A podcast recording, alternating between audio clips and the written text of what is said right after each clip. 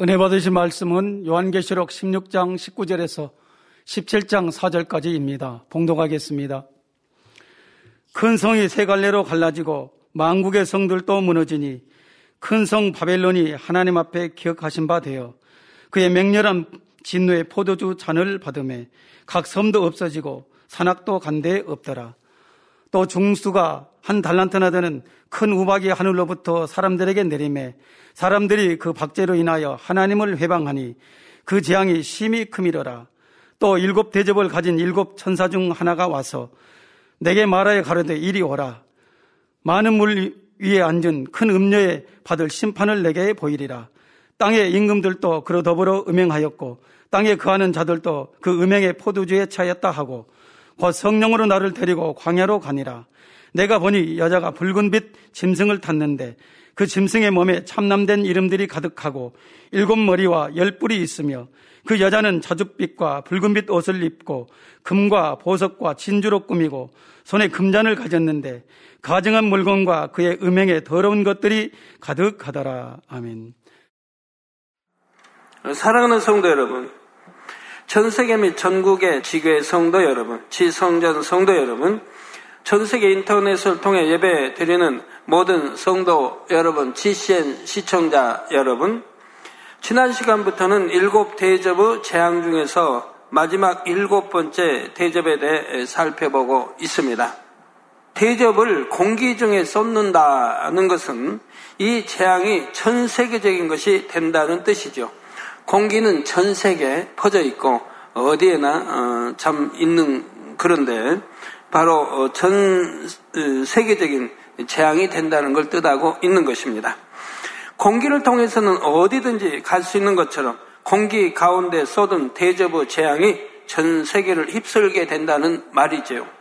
이 일곱 번째 재앙은 구체적으로 말해서 7년 환란의 막바지 시점에 일어날 엄청난 규모의 핵전쟁을 의미합니다.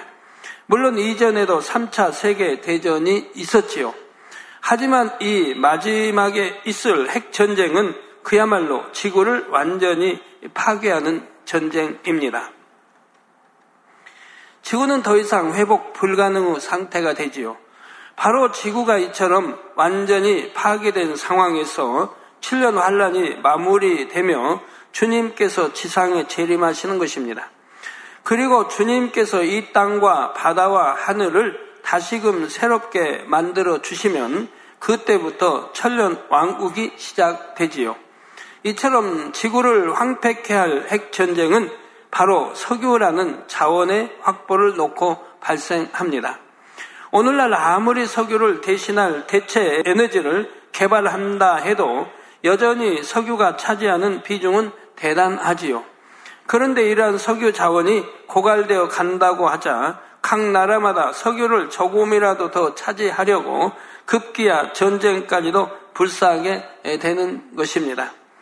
더욱이 이번 기회에 세계 정세 흐름의 주도권을 다시 잡아보려는 강대국도로 야심까지 더해지면서 결국 핵전쟁이 발발하게 되지요.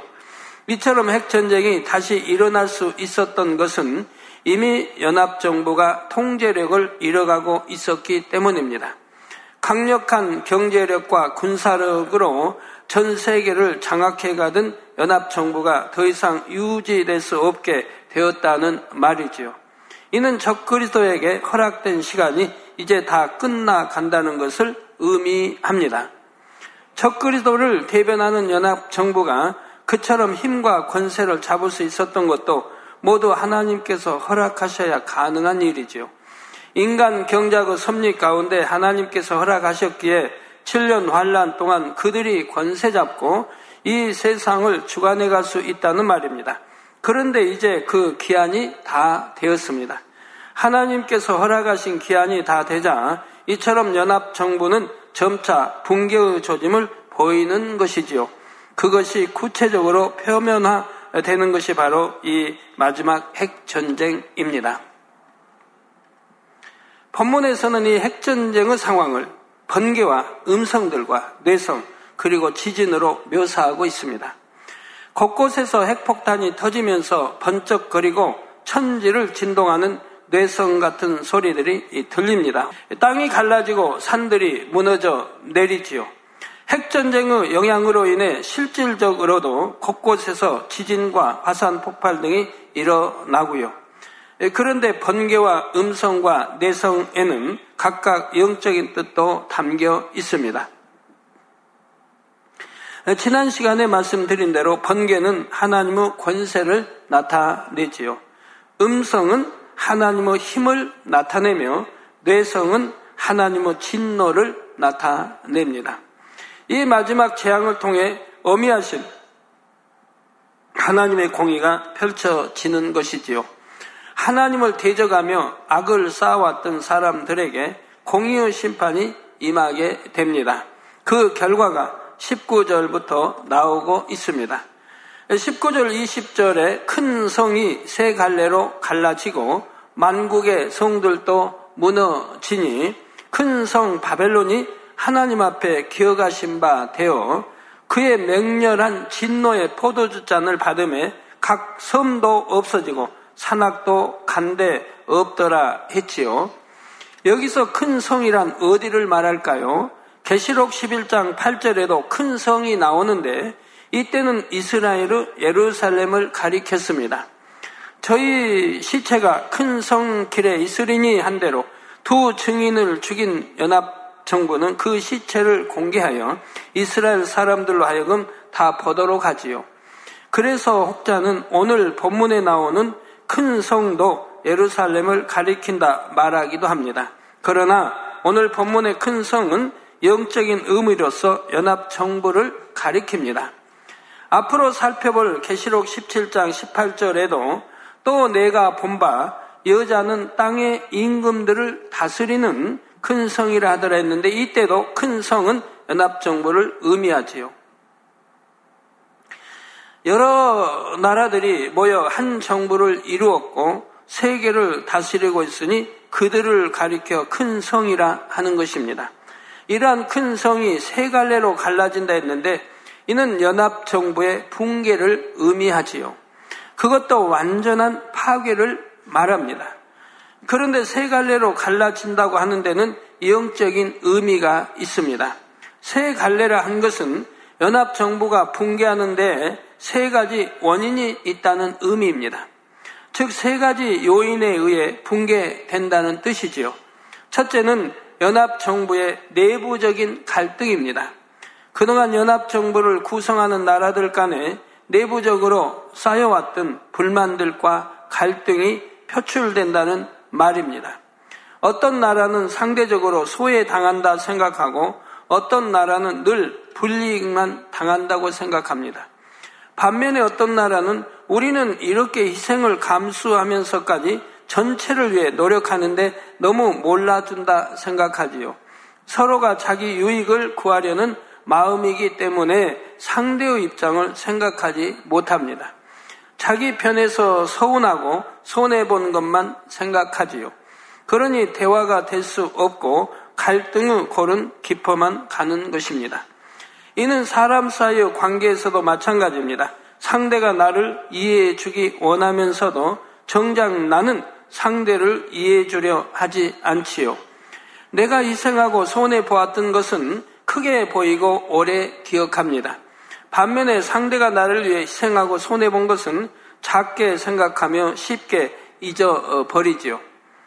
어, 상대의 말을 먼저 들어주기보다는 상대가 내 말을 먼저 들어주기만 원합니다.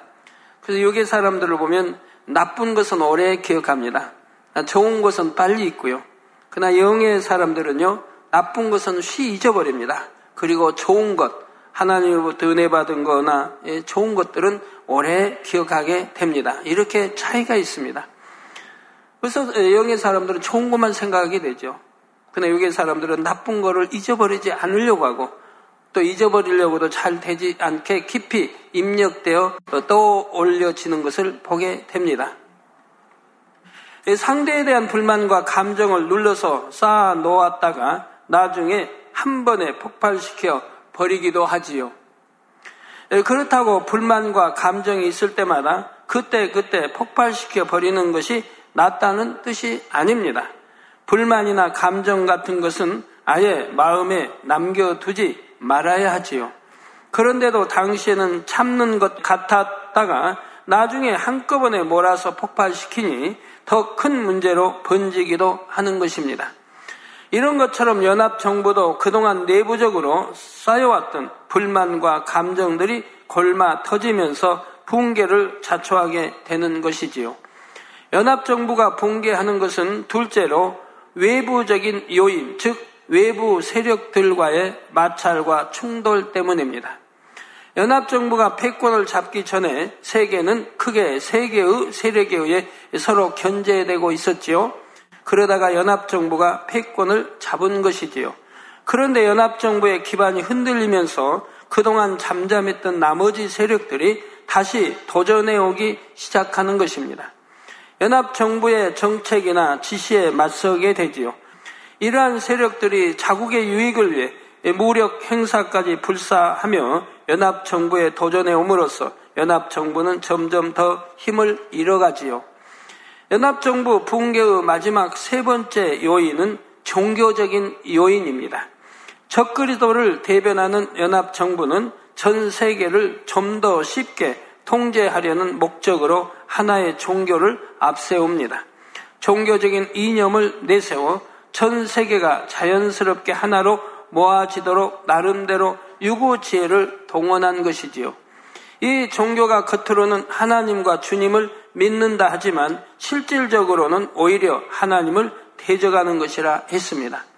애당초 정치적인 목적을 가지고 앞에 내세운 종교였기 때문에 그들은 진리를 교묘히 변질시켜 나가지요. 종교적인 화합을 내세워 다른 종교를 가진 사람이라도 자신들 안으로 들어오도록 만들려고 합니다. 그러다 보니 하나님만을 섬기고 경배하는 것이 아니라 다른 이방 종교들과도 타협하는 것이지요. 명목상으로는 다른 종교까지 포용하고 하나 되기 위한 것이라 말합니다. 하지만 이것은 분명 진리를 변질시키는 것이며 하나님의 뜻과는 정면으로 위배되죠. 오늘날도 그렇지 않습니까? 서로 어, 화평해야 된다 해가지고 각기 다른 신을 믿는 종교 연합체를 늘 만들려고 하는 것을 보게 됩니다. 서로 교류하며 하나님은 분명히 십계명에도 내 앞에 다른 신을 우상을 두지 못하게 하였음에도 불구하고 우리 기독교를 비롯하여 많은 종교들이 화합이란 명목하에 서로 하나 되어 만나고 여러 가지 형태로 이루는 것을 보게 됩니다. 이미 오늘날에도 종교 다원주의라고 해서 모든 종교에는 다 구원의 길이 있다고 주장하는 종교적인 움직임이 있습니다. 오직 구원은 하나님으로부터 나오는 것이고 예수 그리스도만이 우리 구세주가 되시고 구원자 죄를 사해 주시고 구원자이신데도 불구하고 말입니다. 그래서 천하 인간의 구원받음의 이름을 예수에는 하나님이 주신 적이 없다고 분명히 못 받고 있는데도 그러고 있는 것입니다. 그, 그들과 연합하여 서로 합평을 이루고 서로 오고 가고 하는 걸 볼 수가 있다 이 말입니다. 이러한 주장이 더 관용적이고 포용적이며 합리적인 것이라 생각하지요. 바로 이러한 사상을 가진 종교가 연합정부의 정신적인 지주 역할을 합니다. 그리고 전 세계를 종교적인 유대 관계로 묶어 가려고 하지요. 그런데 7년 환란 막바지에는 이러한 종교적인 분야에서까지도 마찰이 생깁니다. 종교적인 유대 관계가 깨어지고 종교 간의 불신까지 겹치지요. 이와 같이 내부적인 요인, 외부적인 요인, 그리고 종교적인 요인으로 인한 갈등이 연합 정부의 붕괴를 점점 더 가속시킵니다. 이렇게 큰 성 바벨론, 즉 연합 정부가 무너짐으로 인해 만국의 성들도 함께 무너집니다. 만국의 성들이란 연합 정부를 함께 구성하며 그들과 협력하고 동조했던 세력들을 말하지요. 연합 정부가 무너지니 이러한 나머지 세력들까지도 함께 무너져 내릴 수밖에 없습니다. 이처럼 적그리도의 세력이 전체적으로 몰락해 가는 것을 가리켜 하나님은 맹렬한 진노의 포도주 잔을 받았다 표현하고 있는 것입니다. 적그리도의 세력에게 허락된 기한이 다 참으로 공의 가운데 하나님의 심판이 임하는 것이지요. 그렇지만 그 심판도 결국은 인간들이 자신들의 악함 가운데 자초했다는 사실입니다. 핵무기를 동원한 엄청난 전쟁은 결국 인간들 자신과 주변의 모든 환경까지 송두리째 파괴시켜 나가지요. 각 섬도 없어지고 산악도 간데 없더라 한 대로 이 전쟁의 여파가 이처럼 크다는 사실입니다. 어떤 나라는 아예 지도상에서 사라지게 되고 지형이 변해 버리는 것도 많지요. 사람이 살 수 없는 황폐한 땅이 되고 예전에 사람들이 살았던 흔적조차도 없어지는 곳들이 생깁니다. 그러니 그런 곳에 살던 사람들은 말 그대로 몰살당하고 많은 것이지요. 이 전쟁으로 인한 피해가 21절에도 이어집니다. 또 중수가 한 달란트 되는 큰 우박이 하늘로부터 사람들에게 내림에 사람들이 그 박제로 인하여 하나님을 회방하니 그 재앙이 심히 크미러라 했습니다. 달란트는 신약 시대에서는 화폐의 단위이지만 구약 시대에는 약 35kg에 해당하는 무게 단위를 의미합니다. 이처럼 엄청난 무게의 우박이 하늘로부터 떨어진다는 말이지요. 핵전쟁의 여파로 인해서 자연계가 완전히 파괴되므로 하늘로부터 상상할 수 없는 재앙들이 땅으로 쏟아져 내리는 것입니다. 자, 그런데 이렇게 엄청난 무게 우박이 하늘로부터 떨어진다는 말에는 하늘에 띄워놓았던 인공위성들을 비롯한 여러 가지 장비들이 땅으로 떨어진다는 의미도 있습니다. 악한 사람들은 이처럼 극심한 재앙을 맞으면서도 회개하고 돌이키기는커녕 여전히 하나님을 원망합니다. 박제, 곧 우박의 죄로 인해 사람들이 하나님을 회방한다 말씀하고 있지요. 인간들의 악함 때문에 생긴 일임에도 불구하고 오히려 하나님을 대적하는 말들을 쏟아내는 것입니다. 인간이 자연 환경을 파괴했고 이런 엄청난 재해가 재앙들이 임하도록 한 것이지 하나님이 그렇게 명예서 한 것은 아니라 이 말입니다. 하나님은 오직 선하게 살기 원하고 화평하게 살기 원하고 전쟁하지 않기를 원하시지요. 인간들의 악함으로 벌어진 일들이라 이 말. 그리고 나서 원망은 하나님께로 돌리더라 이 말입니다. 자, 이때는 이미 그나마 표면적으로는 하나님을 섬기며 경배한다고 하든 종교적인 신념도 깨어진 상황이지요. 그러니 사람들은 이제 노골적으로 하나님이 어디 있느냐 하며 입술로 하나님을 욕하고 해방합니다. 이와 같이 7년 환란의 막바지는 일마르 선이라고는 찾아볼 수 없는 어둠과 혼돈과 아비규하는 세상이 됩니다. 이제 계시록 17장으로 이어집니다. 17장에서는 이제 온 세상에 밝히 드러난 적그리도의 세력에 대한 설명이 나옵니다.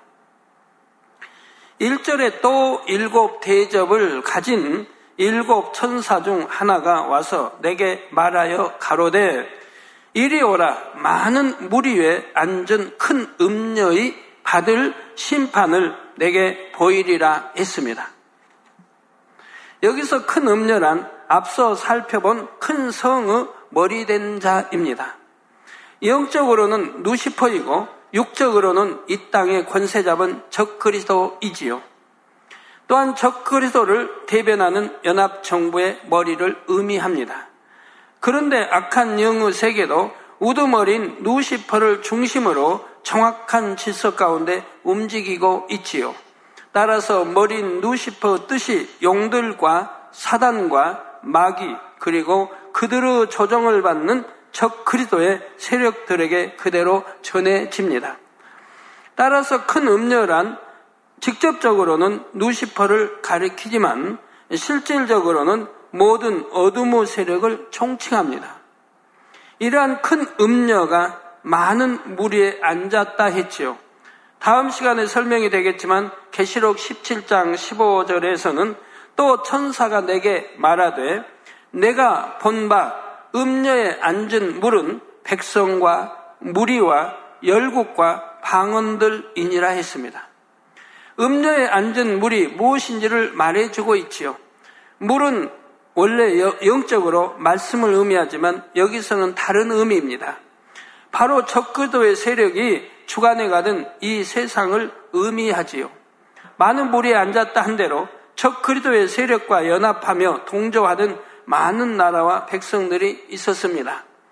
적 그리도의 세력은 연합 정부를 통해 이들을 통제하고 지배하며 조정해 나갔지요. 이렇게 세상을 주관하며 조정해 가는 것을 가리켜 그 위에 앉았다 표현하는 것입니다. 2절에 땅의 임금들도 그로 더불어 음행하였고 땅에 거하는 자들도 그 음행의 포도주에 취하였다 합니다. 땅의 임금들이란 연합정부의 주관을 받던 이 세상 나라들의 머리를 가리킵니다. 이들은 자기 나라와 자신의 유익을 위해 연합정부에 동조하고 협력했지요. 또한 세상 권력자들 중에서도 욕심과 사심이 있고 부와 명예만을 추구하던 사람들, 하나님을 믿지 않고 참 신앙을 갖지 못한 사람들, 이런 사람들을 땅의 임금이라 말합니다. 이들이 큰 음녀와 더불어 음행했다는 것은 결국 적그리도를 따름으로 하나님을 멀리하고 대적했다는 뜻이지요. 다음으로 땅에 거하는 자들이란 바로 세상에 속해 있는 사람들입니다. 이들이 그 음행의 포도주에 취했다는 것은 세상 어둠과 온갖 죄악에 젖어 살았다는 뜻이지요. 이때 특별히 포도주에 취했다 표현하는 것은 진리의 기준에 비춰 볼 때 비로소 어긋나게 행하는 것들이 드러나기 때문입니다. 사람들이 진리를 알기 전에는 자신의 어둠과 죄악을 깨닫지 못합니다. 여러분의 영의 공간이 있고 또 그런 문들이 열려 여러 가지 이제 성경에 나오는 역사들이 일어나는 것이죠. 만나도 내려오고 우리 주님이 승천하십니다. 제자들이 번호 앞에 승천하십니다. 그런데 성경에 보면 구름, 구름 속으로 사라집니다. 왜 하나님이 역사에 구름 없애버리고 계속 승천하신 거 보여주지? 왜 구름으로 다 해서 가리워서 보이지 않게 할까요? 그리고 계속 올라가시겠습니까? 여기 지상에서 5,000m만 올라가도 추워서 못 견딥니다. 우리 이제 스위스에 가면 우리 성지 순례 때문에 스위스에 가면 보통 이제 4,000m까지 올라갑니다. 4,000m까지는 올라가는데 4,000m가 얼마나 추운데요. 막 그 뭡니까 눈보라가 치고 바람이 얼마나 쌩쌩 부는지 곧 날아갈 것 같아요. 그러니까 그 4층 밑에 실내가 있어야지. 실내 밖을 나가면 금방 날아갈 것 같아요. 바람이 너무 세서. 호흡도 곤란하지만 눈보라가 엄청 친다 이 말입니다. 4,000m만 올라가도요. 근데 우리 주님은 예, 그럼 계속 올라가셨겠습니까? 그럼 어떻게 되죠? 영하 뭐 70도, 80도 더 올라가면 100도 근데 그거 어떻게 되죠?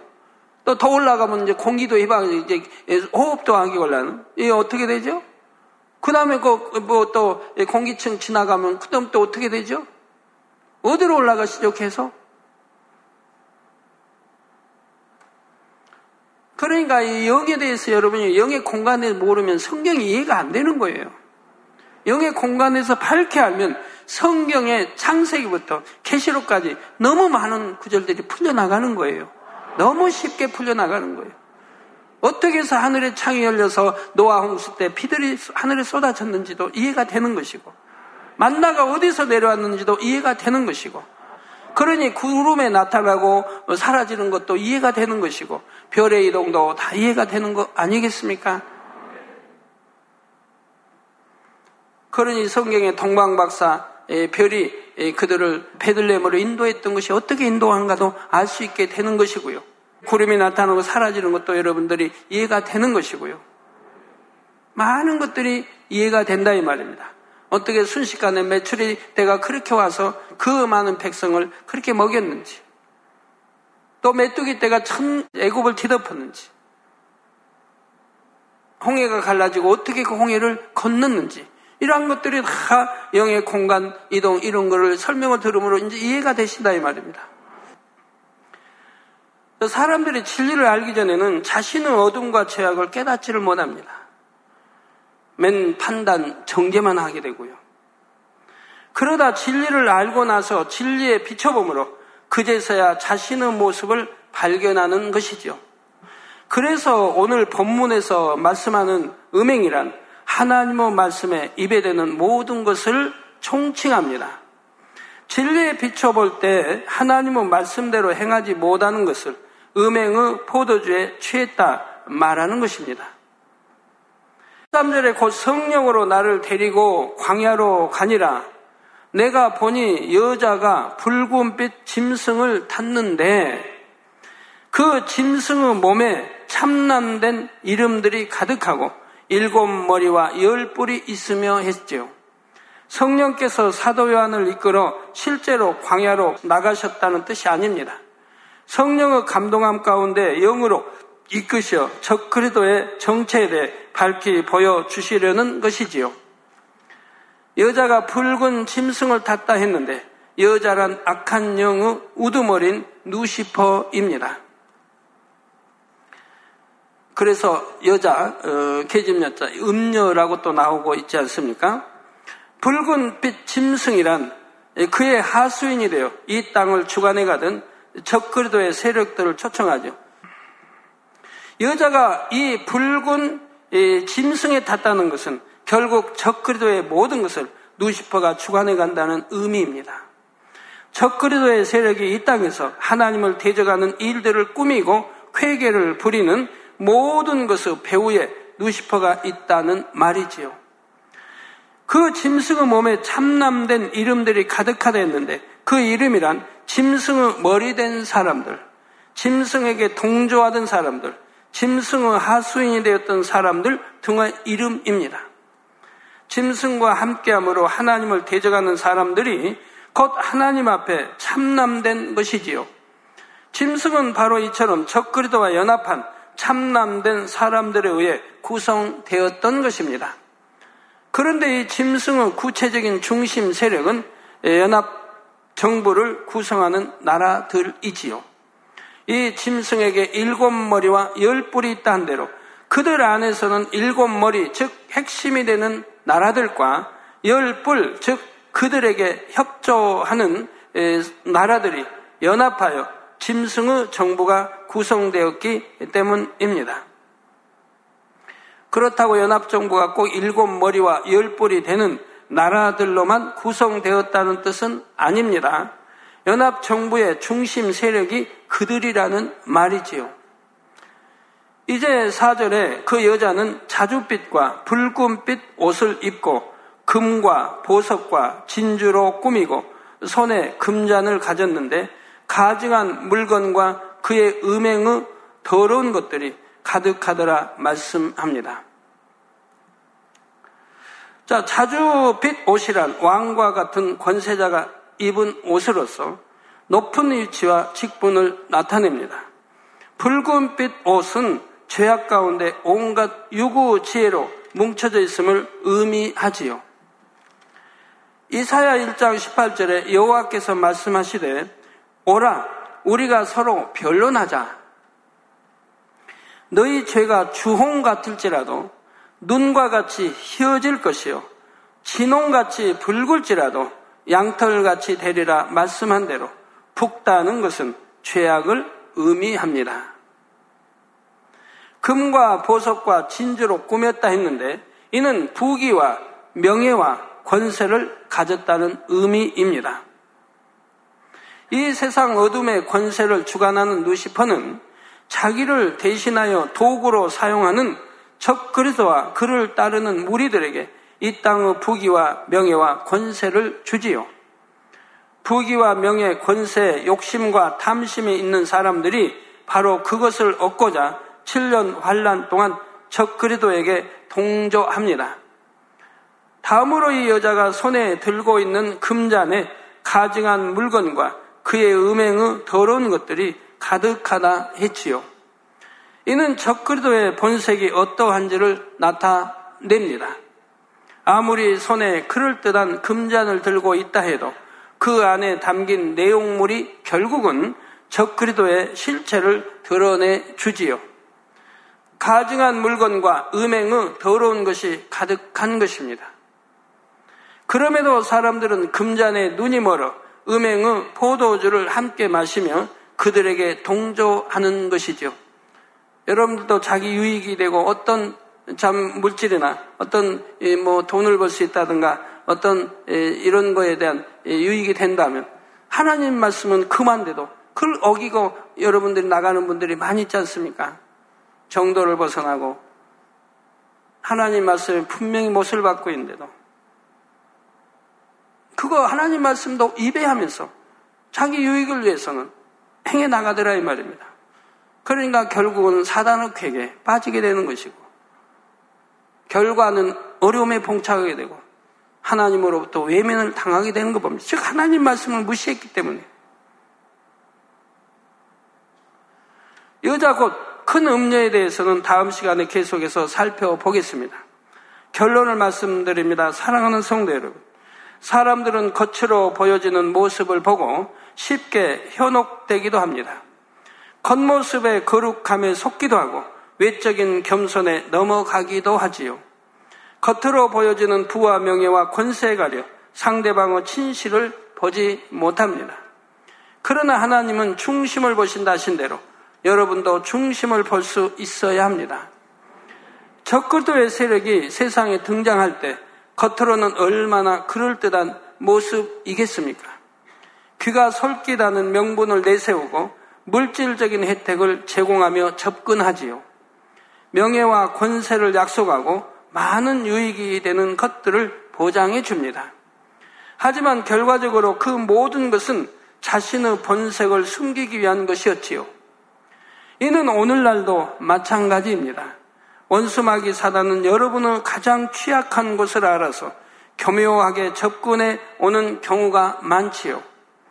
겉으로 자신의 본색을 숨긴 채 그럴듯한 모습으로 다가와서 달콤한 유혹을 하는 것입니다. 여러분은 이러한 사실을 늘 명심해야 합니다. 알면서도 욕심과 정욕이 이끌려 그 미혹에 넘어가기도 하지만 여러분은 결코 그래서는 안 됩니다.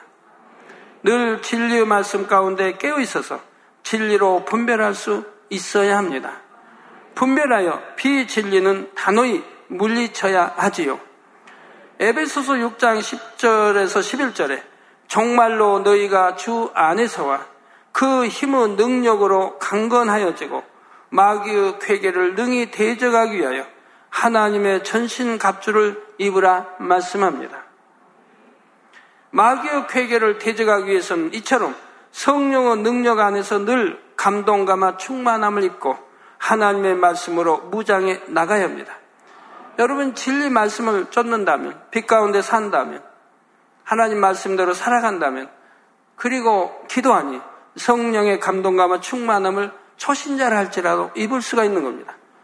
꼭 영의 사람만이 아니라 초신자라 할지라도 내가 뜨겁게 불같이 기도해 나가고 하나님 말씀대로 내가 살아나가면 성령의 충만함을, 성령의 감동감과 충만함을 입을 수가 있다 이 말입니다. 꼭 쉬지 않고 기도하며 계속하여 진행해 가니 천국 세상 목표하고 열심히 빛 가운데 더욱 진행해 가니 더욱 성령의 감동감과 충만함을 입어갈 수가 있죠. 그러면서 능력들이 임해간다 이 말입니다.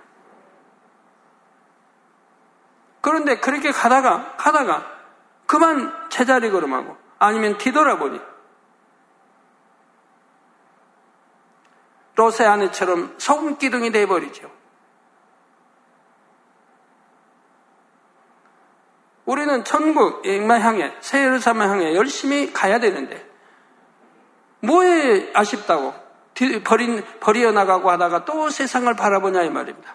뭐 때문에 뒤돌아보냐 이 말입니다. 그러니 은혜가 떨어지고 충만함이 떨어지고 사단이 귀에다 하고 붙잡게 되는 거죠. 해 아래 수간 모든 것이 헛되고 헛되다는 것을 압니다.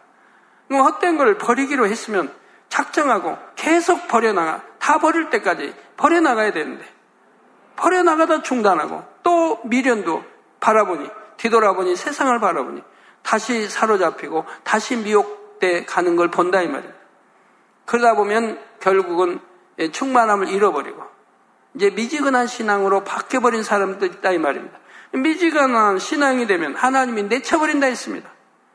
그러니까 내쳐버리기 때문에 가지가지 재앙도 만나고 병도 생기고 또 하는 걸 봐요. 그러면 또 입술로는 그러죠. 나 옛날에는 충만했다. 옛날에는 기도했다. 옛날에는 성가대도 하고 기관장도 하고 뭐 구역장도 하고 반사도 교사도 하고 했다고 자랑 아닌 자랑을 하죠. 부끄러운 자랑을 하고 있다 이 말입니다. 아예 꺼내지를 말지 그런 말을. 옛날에 또 잘 믿었다고 한다 이 말입니다. 잘 믿은 사람은 왜 세상 바라보고 세상으로 빠집니까? 미혹당합니까? 그건 잘 믿은 게 아니라 이 말입니다. 잘 못 믿었지. 잘 믿은 게 아니죠. 가끔 여러분들은 이제 대부분 진리를 아니까 아니 그러시겠지만, 예, 뭐 믿음이 떨어진다, 믿음이 떨어졌다 이런 표현들을 써요. 아닙니다. 믿음이 왜 떨어져요, 떨어지게? 은혜는 떨어질 수 있어요. 은혜는 충만하다가 내가 기도 쉬고 뭐 하면 은혜는 떨어질 수 있어요. 그러나 믿음은 한 번 믿었다면 믿음은 떨어지는 게 아니라 이 말입니다. 믿음은 편질되는 게 아니라 이 말입니다. 초신자는 믿음이 없으니까 이제 의심도 하고 그러는 거죠. 그 믿음이 점점 점점 들어가는 거죠. 그 커지는 거죠. 그는 커지는 안에서 떨어지기는 쉽지 않다 이 말입니다. 점점 올라는 가도 떨어지기는 쉽지 않다 이 말이에요. 정말 온전한 믿음이 됐다면 믿음은 떨어지는 게 아니라면 즉 온전한 믿음이 전에는 변질될 수가 있어요. 왜? 온전히 못 믿었으니까 의심하고 못 믿었으니까 그러나 내가 참 마음이 되고 저 그리스도 마음 내가 악은 모양에다 버리고 성결돼 참 마음이 됐으면 히브리서 10장에 있는 대로 온전한 믿음이 되는 거예요. 온전한 믿음은 절대로 믿음이 떨어지는 게 아니에요. 떨어질 수가 없는 거예요. 아무리 세월이 흘러도 떨어지지 않아요. 자, 여러분, 이게 무슨 색입니까? 검은색이죠? 검은색이라고 한번 한번 손 들어 보세요. 그럼 흰색입니까? 흰색 맞습니까? 그러면 여러분 이런 걸 보고는 흰색이라고 여러분 믿는다 이 말입니다. 그러면 여러분 믿음이 참입니까? 아닙니까? 이걸 흰색이라고 믿는 여러분의 믿음이 온전한 믿음입니까? 아닙니까? 온전한 믿음이죠. 그럼 이게 10년이 되고 20년이 되면 이게 변해서 이런 색도 검은색으로 바뀔까요? 흰색이 아닐까요? 한 번이 믿는 믿음은 변하지 않는 것이라 이 말입니다.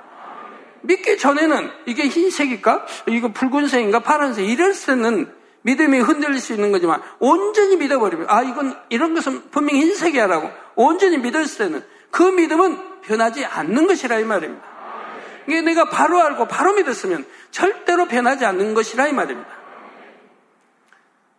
여러분을 낳아준 자녀, 여러분을 낳아준 부모가 어떤 사건으로 인해 여러분을 버렸다고 해봐요. 버리고 떠났어요. 여러분이 한 10살쯤 됐는데 여러분을 버리고 떠났다고 해봐요. 뭐 부모 아버지든 어머니든. 그럼 어머니가 떠났다고 해봐요. 그런데 10년 후에 만났어요.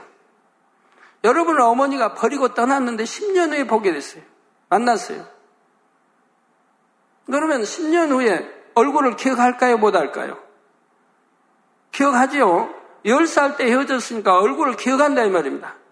그러면 10년간 헤어지고 나를 버리고 떠났으니까 저건 나를 낳아준 엄마가 아니야. 라고 할 수 있나요? 괘씸한 엄마지만 나를 낳아준 엄마만은 사실이다 이 말입니다. 나를 낳아준 엄마로 믿는 이 믿음만은 편치 않는 것이라 이 말이에요. 괘씸죄로 난 엄마라고 못 불러. 내 엄마 아니야. 어떻게 엄마라면 날 버리고 와? 라고는 할 수 있어요. 그러지만 마음 중심에서 엄마 아니라고 부인할 수는 없다 이 말입니다. 이렇게 온전한 믿음, 바로 온전한 믿음은 편하지 않는 것이라 이 말이에요. 편할 수가 없다 이 말입니다. 이게 바로 이런 믿음을 가져야죠. 온전한 믿음. 그러면 미혹도 안 받는 것이고 좌우로 치우치지 않는 것이고 흔들리지도 않는 것이고 반석에 서서 가는 것이라 이 말입니다. 그런 믿음이야 하나님의 사랑을 받는 것이고 신뢰와 인정을 받는 것이라 이 말이에요. 그런 믿음이 아닌 분들이 하나님 앞에 가끔 충만하면 엉뚱한 소원을 한다 이 말입니다. 하나님 나 이렇게 하겠습니다. 나 최종으로 가겠습니다. 하나님 이렇게 이렇게 나 뭐 드리겠습니다. 매일같이 아침 금식 기도 하겠습니다. 하나님께 나 이렇게 10의 1조로 10의 2조 드리겠습니다. 약속을 해요. 그리고 어려워 봐요. 약속을 지키지 않죠. 변개버리죠. 하나님 앞엔 절대로 소원하면 반드시 지켜야 한다는 것을 알면서도 말입니다.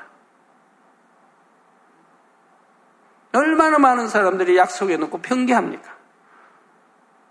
그러기 때문에 참 마음이 되고 온전한 믿음을 가지면 변개함도 없는 것이고 약속을 지키지 않는 것도 없는 것이고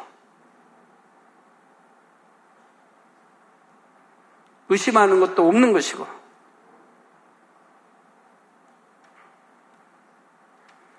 그래서 성령의 능력은 늘 감동함과 충만함이 있고 하나님의 말씀으로 무장해 나가야 합니다. 불같이 기도해야 하는 것은 당연하고요. 이런 여러분 모두가 되시기 바랍니다. 그래서 영적인 전쟁에서 늘 승리하는 복된 삶을 사시기를 주님의 이름으로 축원합니다. 들으신 말씀을 생각하시면서 기도하시겠습니다. 할렐루야 아버지 하나님 감사합니다. 오늘 또 요한계시록 강의를 통해서 7년 하나님 앞바지에 이르는 일곱 대접과 전 세계적으로 많은 사람들이 서기로 인해서 이제 아버지 또 아버지 연합정부가 아버지 또 갈등으로 가며 아버지 또 정부 세력들이 아버지 또 충돌하며 정계적인 요인들로 인해서 아버지 여러 갈등을 겪는다 했습니다. 우리 당님께서 아버지 이러한 말씀을 저희들에게 생명같이 전해주시면서 아버지 여원수막이 아버지 적그리 세력에 저희들 아버지 마음을 내주지 아니하고 참 마음과 온전한 믿음을 가지면서 죄를 버리 버리고 악을 버리고 더 성결되어져서 아름다운 천국 세루살렘을 사모하며 열심히 달려갈 수 있는 믿음이 되게 하여 주옵소서 주여 감사합니다. 우리 주 예수 그리스도 이름으로 기도하옵나이다. 아멘. 당장님의 환자를 위한 기도를 받겠습니다. 아픈 곳이나 연약한 곳 위에 손을 얹고 기도 받으시고 아프지 않으신 분들은 가슴에 손을 얹고 마음의 손을 위해 믿음으로 기도 받으시기 바랍니다. 할렐루야 전능하신 사랑의 아버지 하나님 이 시간 기도 받는 모든 성도님들 위해 안수하여 주옵소서. GCN과 인터넷과 화상을 통해 기도 받는 지 교회와 지 성전 그리고 전 세계 하나님의 자녀들 위에도 시공간을 초월하여 역사하여 주시기를 원합니다. 믿어지는 믿음을 주시고 부정적인 생각과 의심의 세력을 물리쳐 주옵시며 모든 시험 환란도 물리쳐 주옵소서. 머리부터 발끝까지 오장, 육부, 뼈, 마디마디, 온몸의 신경, 조직, 세포 등 아픈 곳마다 성령의 불로 태우시고 근본의 빛으로 역사하여 주옵소서. 예수 그리스도의 이름으로 명하노니 원수마귀 사단 모든 질병, 균, 연약함아 물러가라. 빛이 여 임하라. 모든 불치, 난치병도 성령의 불로 태워 깨끗하게 역사하여 주옵소서. 말라리아를 비롯한 모든 풍토병도 물리쳐 주옵소서. 감기, 기침, 열, 몸살, 독감 등 각종 유행성 질병도 다 물러가라. 어떠한 유행성 질병 균도 틈타지 않게 지켜 주옵소서. 위암, 폐암, 간암, 유방암, 자궁암, 대장암, 피부암 등 각종 암과 에이즈, 백혈병, 뇌졸중, 고혈압, 저혈압, 심장병, 폐병, 위장병, 당뇨, 부인병, 피부병, 갑상선, 질환과 모든 염증도 깨끗게 하여 주옵소서. 소아마비, 중풍, 관절염, 디스크도 온전케 하여 주옵소서. 요통, 두통, 신경통을 비롯한 모든 통증은 사라질지어다. 간질, 자폐증, 우울증, 조울증, 노이로제 등 모든 정신질환도 물러가라. 모든 마비된 것도 풀어지고 일어나 걷고 뛸지어다. 눈도 잘 보이게 하옵시고 귀도 잘 들리게 하여 주옵소서. 소경은 눈을 뜨고 기머거리는 들으며 벙어리는 말할지어다. 각종 사고, 후유증도 깨끗게 하시고 부러진 뼈도 붙여 주옵소서. 화상 입은 것도 온전케 하옵소서. 화기야 물러가라. 열도 물러가라. 아버지 흉터도 나지 않게 역사해 주시기를 원합니다. 마약을 비롯하여 각종 약물과 독극물 중독도 깨끗함을 입을 지어다. 죽은 신경과 세포가 살아나며 죽은 자도 살아나게 하여 주옵소서. 잉태의 축복도 주시기를 원합니다. 잉태 축복을 받으라 예수 그리스도의 이름으로 명하느니 원수막이 사단을 하늘 공중 곳에 잡은 악의 영들아 물러가라. 그의 사자들도 물러갈 지니라. 이 땅의 악한 영, 더러운 영, 거짓되고 간사한 영, 이간질하고 미혹하는 모든 어둠들은 물러가라. 모든 흉악의 결박을 풀고 어둠아 물러가라. 빛이여 임하라. 아버지 하나님 부르짖어 기도할 수 있는 능력을 주시고 죄를 버리고 성결될 수 있는 능력을 주옵소서. 영혼이 잘됨 같이 범사에 잘되게 하시고 가정의 복음화도 이루어 주시길 원합니다. 한 주간도 모든 사고와 재앙으로부터 지켜주시고 불통이 없는 형통한 삶을 살 수 있도록 축복해 주옵소서. 성령의 불담으로 천군 천사와 주님의 불꽃 같은 눈동자로 모든 하나님의 자녀들과 가정, 일터, 사업들을 지켜주시기를 원합니다. 학생들에게 지와 명철을 더하시고 공부도 할 수 있는 뜨거운 마음과 열정도 더하여 주옵소서. 마음과 생각을 세상에 빼앗기지 않도록 지키시고 하나님을 뜨겁게 사랑하는 학생들로 축복하여 주옵소서. 하나님의 자녀들이 먹으나 마시나 입으나 무엇을 하든지 하나님 앞에 영광 돌리는 삶이 되게 축복하여 주시기를 원합니다. 나는 하나님을 만났노라 체험했노라 응답 받았노라 축복 받았노라 간증하는 입술이 되게 역사하여 주옵소서. 아버지 하나님 감사합니다. 홀로 영광 받으옵소서. 우리 주 예수 그리스도의 이름으로 기도하옵나이다. 아멘.